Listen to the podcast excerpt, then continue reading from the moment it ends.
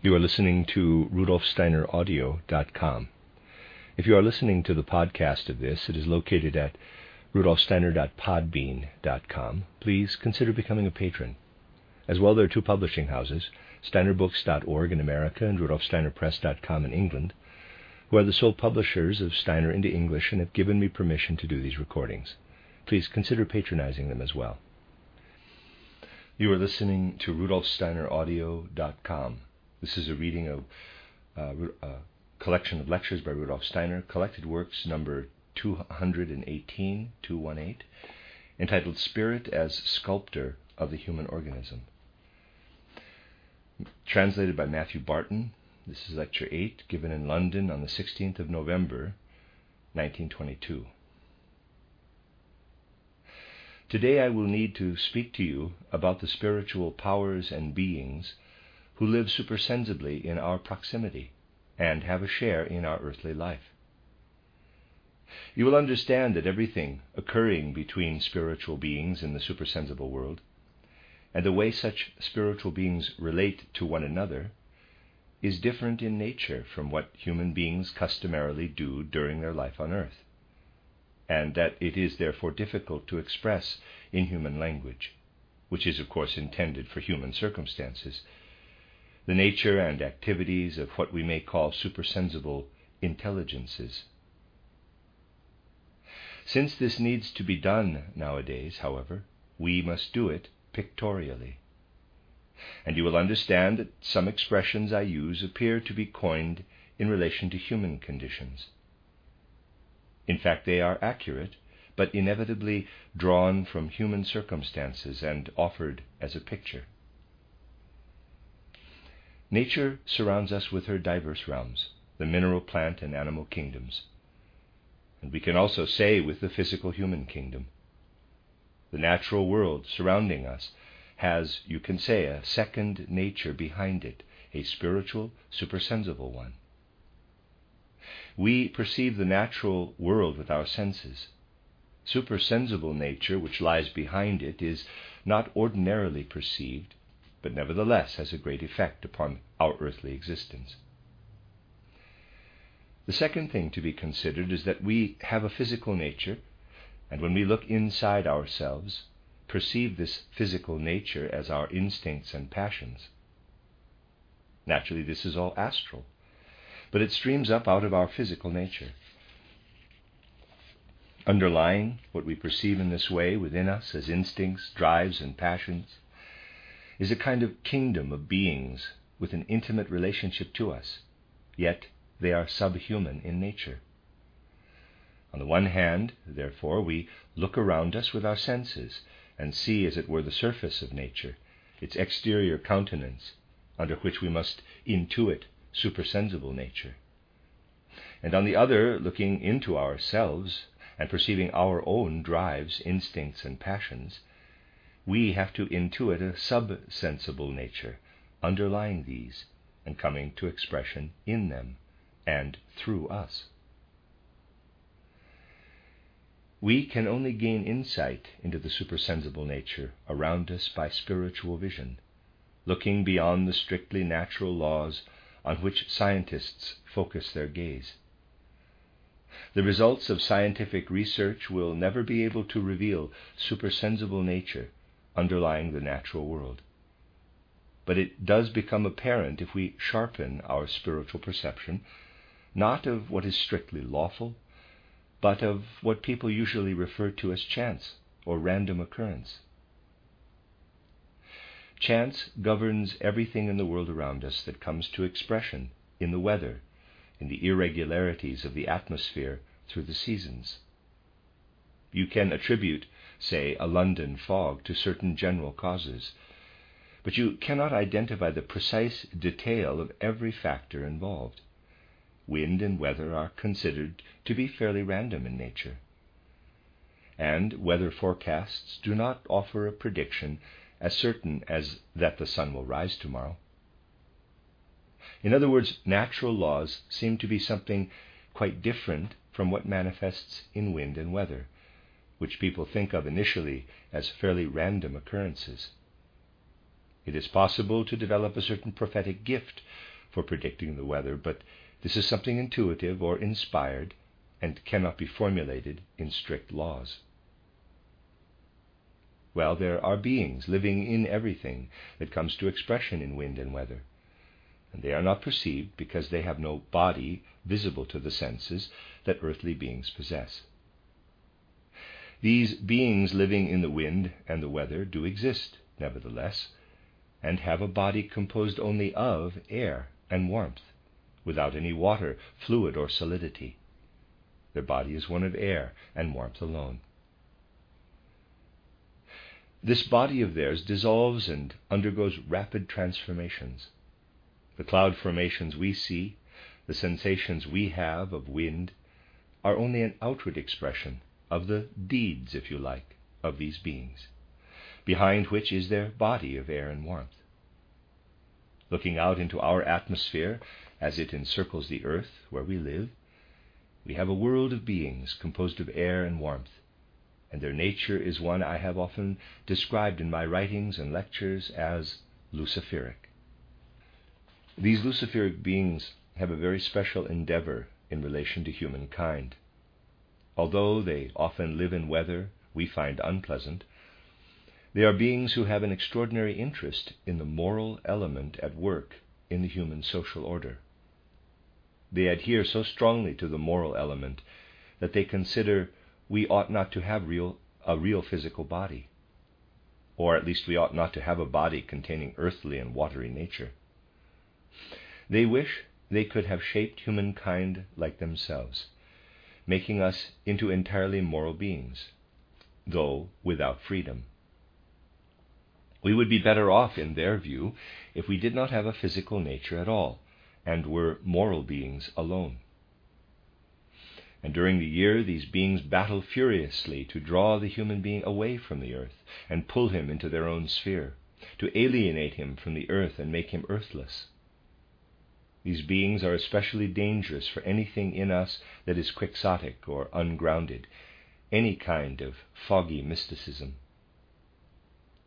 People with a tendency to foggy mysticism and ungrounded enthusiasms succumb very easily to these beings who seek to draw us away from the earth, to make us a kind of angel so that we cannot possibly fall prey to immoral temptations. This probably sounds very strange and paradoxical.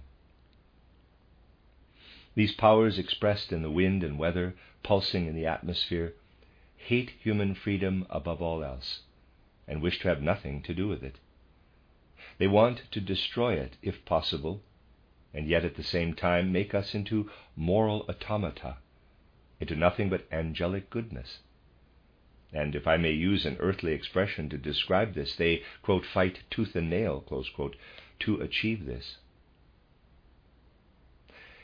In contrast to these beings, which, if you like, build their fortresses in the air, though please understand I am speaking metaphorically, there are others I mentioned last time in a particular context. These have to do with what expresses itself in us in instincts, drives, desires, and passions but they do not dwell inside us. Only their effects are to be found there. These beings live directly upon the earth, yet in a way that is invisible to people, because they never acquire a body formed in a way we could ordinarily see. They possess only a body that lives in the elements of earth and water, and their deeds manifest in the ebb and flow of tides, in volcanic eruptions, earthquakes, and tremors. Behind these phenomena, which, as you know, leave scientists helpless and perplexed, the spiritually honed gaze perceives a world of subhuman entities. And these subhuman entities are subject to the rule of powers I always refer to as ahrimanic. These ahrimanic powers, with their diverse sub spirits, including sprite and goblin like beings who dwell in the elements of earth and water, have set themselves a different task. We really can't hold it against all these beings that they do what they do. There is no point in being annoyed with Luciferic beings. They have the very best motivations. They want to make us intrinsically moral, albeit without any freedom at all, moral automata. Yet they do want the best for us. The other beings who have their fortresses directly under the earth's surface exert influences that rise into our metabolism. The ebb and flow of the tides and the volcanic eruptions or earthquakes we witness too, though less regularly, are something that comes to expression also in a continual ebb and flow of human metabolism and is always present there. These are the Ahrimanic effects. Whereas the Luciferic spirits build their castles in the air to battle against the earth on behalf of morality, these other beings battle to harden us and make us resemble them. By succumbing to them, we would become endlessly clever in the material realm, endlessly ingenious, incredibly intelligent. These beings cannot achieve this directly, and therefore seek to do so indirectly. Their millennia old exertions have indeed succeeded in shaping and developing a whole race of subhuman entities that take possession of human instinctual nature, if this is especially rampant, so that such people fall prey to these Ahrimanic powers during their lifetime. If someone has fallen prey during his lifetime to the Ahrimanic powers, is given up entirely to his passions, instincts, and drives, becoming rampant in his desires, these beings can, in quotes, harvest this after his death to create a whole population, a subhuman populace of the earth, which does indeed already exist. This does really exist in the elements of water and earth. And if we ask what such Ahrimanic beings intend with this subhuman populace, it is this to draw this kind of instinctual nature from a human being and make it into a being of earth and water. And beings of earth and water do now actually populate the strata directly below the earth's surface. There they dwell. People who can use spiritual vision to observe minds know such entities very well. They exist there, having been torn from a human being at the moment of his death and there waits Ahriman. There wait the Ahrimanic powers for a person's karma, caused by instincts, drives, and passions, to lead him down into an incarnation where he takes special pleasure in such a being, and therefore finds in a particular life on earth that he does not wish to return to the world of spirit. Having left his physical body, from which after all we depart again for a supersensible life, he will seek instead to be embodied in a sub-sensible being of this kind, to remain united with the earth, no longer to die, but choosing to remain united with the earth as a subsensible entity. One has to be astonished, since Ahrimanic beings, after all, are extraordinarily intelligent. As paradoxical as it sounds, they always think, and this is a quite accurate finding, that by this means they will be able to entice so many people into their race that eventually the earth will be populated entirely by subhuman Ahrimanic entities of this kind. And their intention is to make the earth immortal as a result, so that it does not atomize in universal space.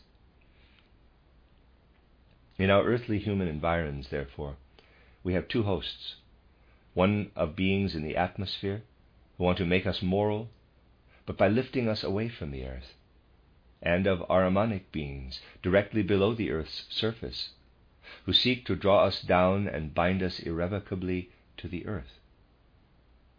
These two types of being exist in the mineral, plant, and animal kingdoms, and also in the ordinary physical domain of human nature. Insofar as we do not dwell excessively in drives, passions, and desires, they are compelled to endure each other's presence within us. In primordial times, the God who is called God the Father in the Christian religion maintained peace in the mineral, plant, and animal kingdoms, and also in the external animal and physical nature of humankind. God the Father kept the peace in these kingdoms, and also in the animal nature of human beings, in so far as it is not raised into the soul domain, and so cannot be contaminated by our drives, desires, and passions. If you pick up a crystal, a stone, or a plant, you won't notice any discord there between these two types of beings. But the moment you consider how our soul penetrates the body, you will find the Luciferic beings relating in a particular way to the Ahrimanic ones, as it were, saying to them, quote, We promised God the Father that we will not dispute about minerals, plants, or animals, nor about the human being, as long as he remained in olden times an unconscious being who did not reflect, who lived like an animal. But we will fight tooth and nail over the human being who has achieved self awareness. Indeed, a terrible war is waged between beings of air and fire and those of earth and water to possess the human being. We have to realize this. Nowadays, humanity has developed great knowledge of external nature. Within this natural world, Luciferic and Ahrimanic beings live side by side and endure each other. But human beings are unaware of what lives beyond the sensory world, of supersensible nature and subhuman nature. These two realms conceal beings who fight this terrible war to possess the human being as I have described. The being called Yahweh or Jehovah in the Old Testament dwells, if I may use this expression, and remembering what I said about how I'm using such words, in the moon. In other words, this entelechy in the cosmos belongs to what comes to expression in physical moon phenomena. This moon being, Yahweh, has the following task in the world order. The primary task of this intelligence is to lead to earth the human being as he descends from the world of spirit and soul and mantles himself in a body. But this Yahweh being also, if you like, retains the right to be involved with the human being on earth as well, and to regulate everything that relates to the powers of reproduction. So this Yahweh being, dwelling as it were in the moon, leads us down to earth and seeks to rule in us everything connected with the drives and instincts of reproduction. Yet reproduction cannot be ruled in isolation, since it connects with other human instincts and drives.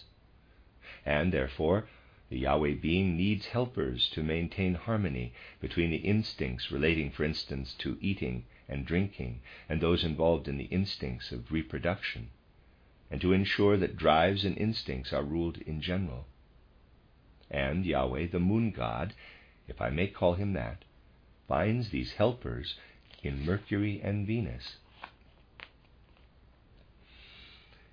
In the spiritual cosmos, therefore, we find a kind of alliance between the moon, the Yahweh being there, and everything populating the moon alongside Yahweh, and the beings in Venus and Mercury.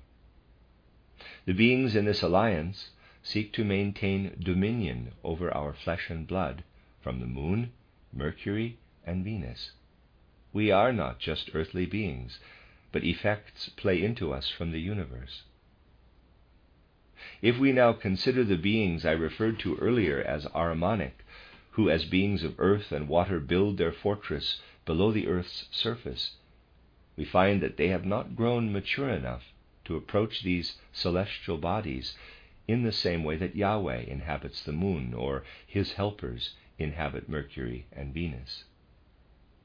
In the world order, they are condemned to reside below the earth's surface rather than dwelling in the moon, Venus, or Mercury.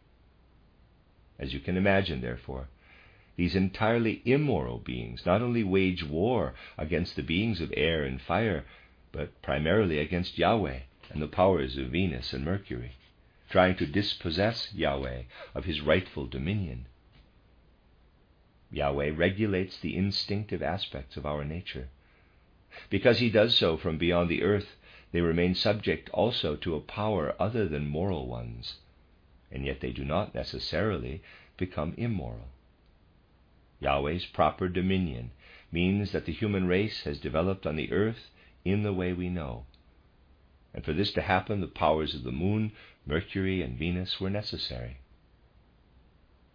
To oppose the human race subject to Yahweh, these Ahrimanic beings try to establish the other race I described. And a primary means for them to do so is what I characterized last time. While a human being sleeps, they approach him and tell him that good is bad and bad is good. It is so terribly easy for a person to accept this while asleep, and then to bring it back into his physical and ether body on awakening. And these Ahrimanic entities believe they will achieve their goal by whispering into our sleep like this, inspiring us to heinous evil. In other words, we ought really to depend entirely on the higher powers of the moon, Venus, and Mercury as far as our lower nature is concerned. Our lower nature is not intrinsically evil or base, only becoming so insofar as the powers in enmity with Yahweh enter people as I have described. Yahweh wants these entities to come to expression only in the ebb and flow of tides, in volcanic eruptions and earthquakes. But they make strenuous efforts to assert themselves within us as well, not only initiating attacks from their earthly fortress against beings of air and fire, but also primarily against Yahweh and his helpers on Venus and Mercury. Thus, human beings are caught up in a battle waged on the one hand by Yahweh and his hosts, who fight for justice in the universe, and on the other by the hosts of Ahriman, whose ingenious cleverness is far greater than that of human beings, and who wants to utterly deny our moral nature and instead make us into intelligent automata. Rising from below into the human being, as it were, you have the produce Read that again. Rising from below into the human being, as it were, you have the produce humankind must eat, originating in earth and water. We do not draw sustenance from air, nor from mere warmth. The beings who have their corporeality in air and warmth are as undeveloped as those in enmity with Yahweh. Developed, mature beings, by contrast, live on Mars, Jupiter, and Saturn. These beings of air and fire, therefore, do not simply battle against the Ahrimanic powers, but also against everything affecting human beings from Mars, Jupiter, and Saturn. Mars, Jupiter, and Saturn, these distant planets, affect us, or rather, their spiritual beings do, primarily through the external sensory organs of eyes, ears, and so forth. Whereas the moon, Venus and Mercury act within us in our inner organs. Saturn, Jupiter, and Mars work in our sense organs. For instance, the actions of Saturn are primarily located in the human eye, EYE. These beings of Saturn, Jupiter, and Mars seek to make us into very earthly human beings, giving us senses properly set into the surface of a physical human organism. They want to give us nerves that pass from these senses and extend inside us. Saturn gives us the senses. Jupiter is responsible for the neural connections with them. And Mars is a potency that gives us speech, for example. In other words, these beings seek to endow us with everything close to our surface, our skin. These senses and nerves are infoldings of the human skin. The beings of air and fire I spoke of again fight tooth and nail against Jupiter, Saturn, and Mars. They sit there in their castles in the air, and in particular in lightning and everything fiery in nature, unfold their powers in the atmosphere. They would like to make the human being into nothing really but an entire eye, EYE, ear, or nose, pouring our whole surface through us to make us beings who do nothing but see and hear. They would like us not to eat or drink, but just see and hear, and thus become a kind of angel being. Well, the beings of Mars, Jupiter, and Saturn behave very decently, if I can say this of such lofty beings, within external nature. They penetrate what appears to us a purely natural world with morality. They bring morality toward us, and it actually enters through our senses. But the beings of air and fire seek to pervade us entirely with our sensory nature, so that we simply see with our senses nothing except what is moral. They want to make us, therefore, into moral automata. If you observe nature around you, you find that everything expressed in forces and energies comes from the Mars beings, while Jupiter beings are responsible for natural laws, and Saturn beings for color and tone. But the beings of air and fire would like to prevent us from becoming entirely physically endowed, want to allow us only to be force, law, that means thought, and color and tone. They want to dilute us or dissipate us, and as I said, make us into an angel being of sorts. In external nature, the moon, Mercury, Venus, Jupiter, Mars, and Saturn are in harmony, kept in equilibrium by the sun. But as far as human nature is concerned, they are waging a twofold battle. Firstly, the Ahrimanic and Luciferic beings are battling with each other. Secondly, the Luciferic beings are battling with all the planetary powers beyond the Sun of Mars, Jupiter, and Saturn. And then the Ahrimanic beings, in turn, are battling with everything working through the Moon, Venus, and Jupiter. A hard battle is therefore being waged behind the surface of nature and in the human being. And on this battlefield, we have to achieve our progress and our freedom. In ancient times, this was accomplished through the teachings of the mysteries. But nowadays, we must seek to do it by what we learn from spiritual research about the invisible realms underlying nature and below the level of our human life. You see, to be unaware of these things would in future lead humanity into the gravest decline. From what I have said, you will see that the beings I have described as Luciferic and Ahrimanic are very highly developed in certain different respects. The Luciferic beings in relation to morality, and the Ahrimanic beings as far as cleverness and intelligence are concerned. Yet, despite this, both types of being repeatedly believe that they will achieve their aims and keep launching fresh efforts to further and attain these aims. But on the earth they continually meet with disappointment, finding their aims are thwarted.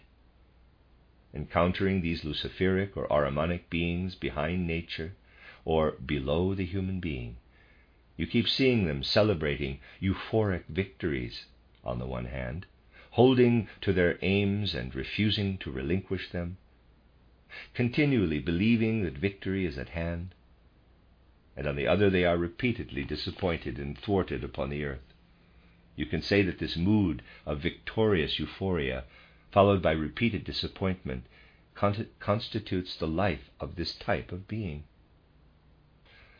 Specifically, they are disappointed on earth by the physical nature of the human being one gains the very strong impression that Ahriman and Lucifer are profoundly disappointed if you spend any time in hospitals, or by the beds of patients, or in mental hospitals.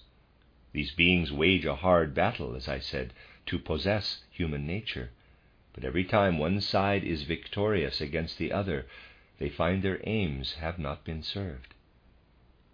It is somewhat different with Ahriman's victory against the gods of the moon, Venus, and Mars, and likewise that of the spirits of air and fire against Jupiter, Mars, and Saturn. These are never complete victories, however. Their successes against each other seem to strengthen them, but are really only Pyrrhic victories, and thus give rise to their disappointment. Picture for a moment that the Ahrimanic powers succeed in winning a victory over the Luciferic powers in the human physical body, over those powers that would like to pervade us entirely with our outer senses. When the Ahrimanic beings are victorious, we succumb to diseases such as tumors, carcinomas, or metabolic disorders such as diabetes. Whenever a disease such as this physically affects us, Ahriman has won a victory against Lucifer, and this will be associated with a potential ruination of our physical nature. And then this physical nature can no longer serve Ahriman. He can no longer draw from it the instincts and drives with which to create his own race of entities. This will give you a paradoxical yet accurate insight into illness. In many cases, it is the only means whereby the good powers can save the human being from the clutches of Ahriman.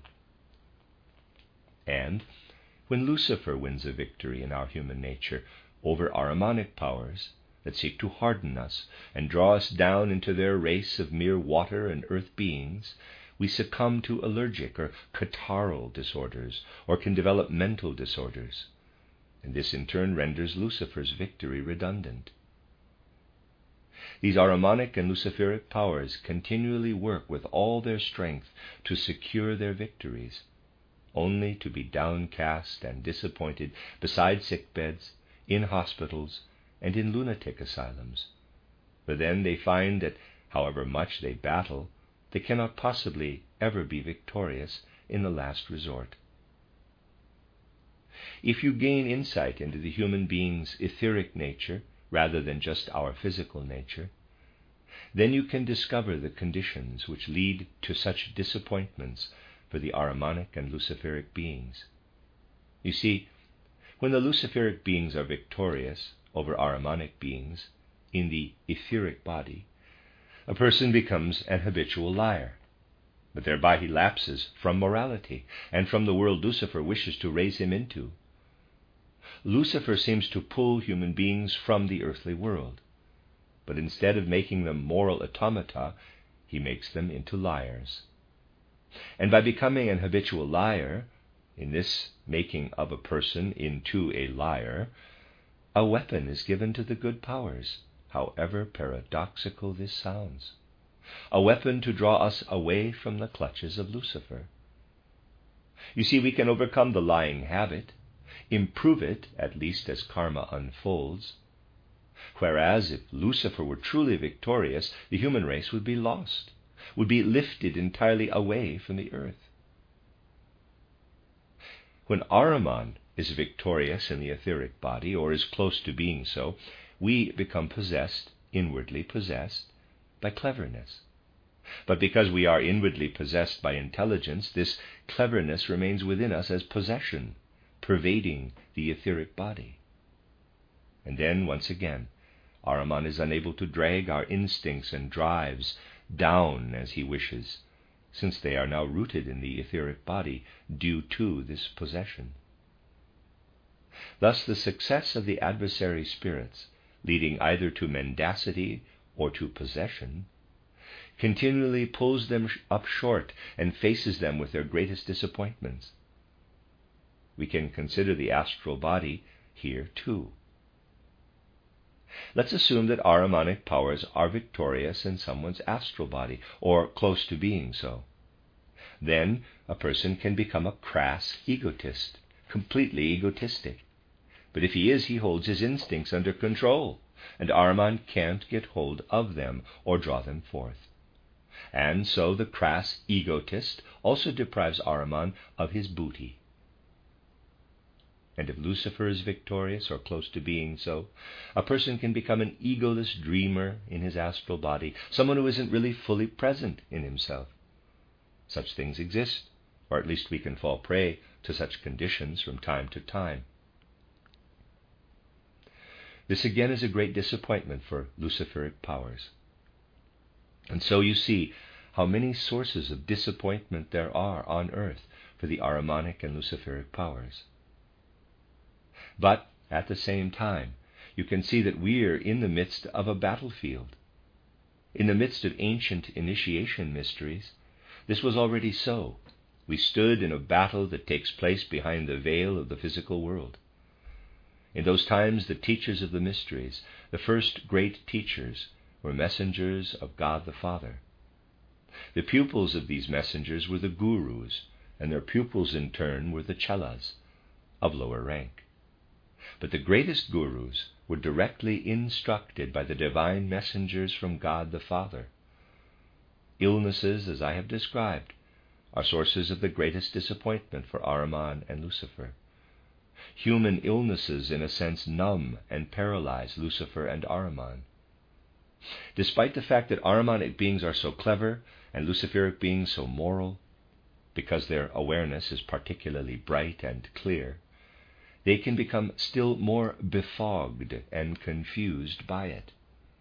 And thus the messengers of the gods were undisturbed by Ahriman and Lucifer, finding remedies for various disorders as I touched on last time. For instance, curing a Saturn disorder by means of the moon, and such like. This was in the ancient mysteries, where the messengers of God the Father could directly draw a human being out of the confusion he was exposed to in this battle waged behind nature and below the human level. In modern times, the confusion we can fall prey to is no less than it was in ancient times. It does not matter if we know nothing about it in our normal awareness. The confusion exists nevertheless. People are torn hither and thither in the battle waged around them, behind nature and below it. And if we cross the threshold and look consciously into the world of spirit, gaze upon this dire battle, if we observe this confusion of activity around the human being, below him and behind nature, we will look in vain today for any messenger of the gods, such as those who, for example, handed ancient mystery physicians the staff of Mercury and similar symbols for healing. We can no longer hold our own at all in this great battleground between the retrograde upper beings of Mars, Jupiter, and Saturn, and the lower retrograde beings of the Moon, Venus, and Mercury. If you cross the threshold, you will actually find yourself in the midst of this dire conflict between upper and lower powers, opposing each other like two warring camps, the air and fire beings as lapsed Moon, Saturn, Jupiter, and Mars beings, and earth and water beings who are lapsed Moon, Venus, and Mercury beings. And the conflict rages beyond the threshold in dire fashion so that the sun first flames with fire, and then is darkened and obscured, and at last appears as a terrible black disk. This was not so for the ancient initiates, for they saw through this black disk, and from it came the divine messengers of God the Father to them, for instance, bearing a knowledge of healing in ancient times. In modern times, we cross the threshold and find this terrible battle raging, the sun grows red, grows black, but remains a black disk, and we are repulsed, and to find our way, to survive in this confusing battle, have to search upon the earth itself. And here we are guided to the Christ, who stands there as a spiritual being who bound himself to the earth through the mystery of Golgotha, and says to us, quote, Do not despair that the sun has grown black. It is black now because I, the Sun God, no longer dwell in it, but have descended and bound myself to the earth. If we then approach Christ with the greatest inner humility and devotion, and with clear insight into what comes to us through knowledge of the mystery of Golgotha, while the sun does not brighten again, it remains a black disk. It begins to make audible everything Christ speaks to us. And then we learn of Christ's affinity with the sun. Though it remains a black disk, the sun becomes the being who enables us to hearken to Christ if we have first developed in ourselves the right inner relationship to Him. And then it is the Christ who tells humankind of the means to reconcile the upper with the lower powers, how one can reconcile the powers above the black sun disk who manifest around our earth as beings of air and fire, with the lower beings. and as human beings specifically, we acquire guidance, precepts, both for healing illnesses and for understanding all the other evils that continually disappoint Lucifer and Ahriman. Through the power of Christ and the power of the mystery of Golgotha, we come to the point of being able to say this wondrous thing quote, You, creatures of Ahriman and Lucifer, you are disappointed by the evils that must arise on earth through you, as you achieve your only partial victories. But these disappointments will keep recurring, since you will continually engender sick or possessed people, and the liars, egotists, and egoless. And thus you will continually swing back and forth between euphoria and disappointment. But when the earthly human being finds the right relationship to Christ, he will not despair at the moment he witnesses the despair of beings higher than he is, who follow a different path from the divine beings to whom the human being belongs, and with whom he should keep faith as earth goes on evolving. At the core of these divine beings is the Christ being, who once spoke through the sun's disk to the ancient initiates, and who now continues to speak to us from the earth with the sun's aid. And so, in speaking of Christ today, we are speaking of the one who can stand beside us on earth, as the guide who leads us away from the dire conflict that Ahrimanic and Luciferic powers wage, both with one another and against the upper and lower worlds of the gods. The end of Lecture 8.